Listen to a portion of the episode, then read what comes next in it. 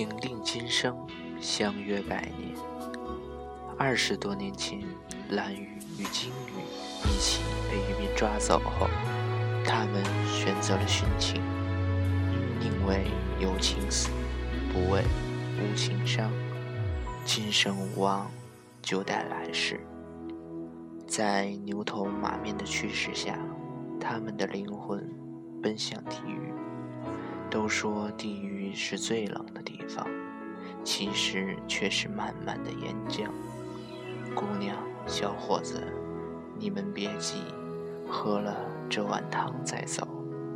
孟婆向他们招了招手，两碗清凉的汤水摆在了他们面前。不，我们不喝。蓝鱼极力地拒绝孟婆的好意。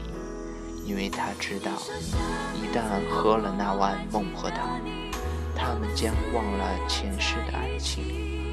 不能不喝，这是规矩，不然你们就不能过了这奈何桥，投胎转世。一定要喝吗？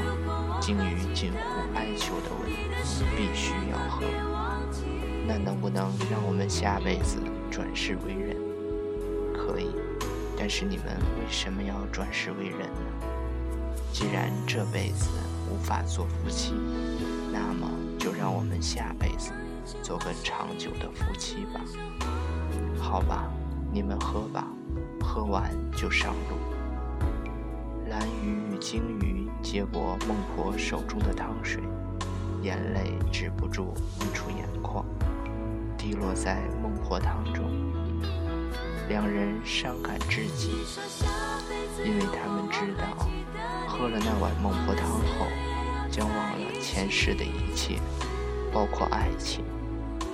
可以想象的是，在下辈子，他们也许形同陌人，对面而不相识。这是怎样的一种痛苦？喝吧，快喝吧，喝了孟婆在一旁劝道：“我在这奈何桥几百年了，哪对情侣来不是这样的哭哭啼啼？喝了就不痛苦了，来世也许不一定再相会了。”孟婆婆，你满足我们最后一个要求吧。”金鱼哀求道：“你们想干什么？”今世无缘喝交杯酒，下辈子也是喝不到了。倒不如我们现在喝一次交碗汤吧。孟婆同意了。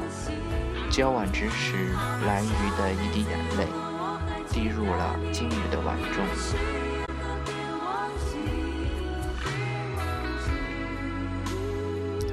同样，金鱼的泪水也洒入了。蓝雨的汤中，今生无缘，就让我们期待来世吧。那我们定个约定吧，也许来世我们还将有缘再见。连就连你我相约定百年，谁若九十七岁死，奈何桥上等三年。缘是缘，三世守望亲。管他几度轮回变，浮生若梦，天地间。说罢，两人对视而饮，灵魂伴随着变幻的色彩，飞旋着奔向人间。我还是想不起来原来的记忆，但幸运的是，现在我真的。又遇见了你。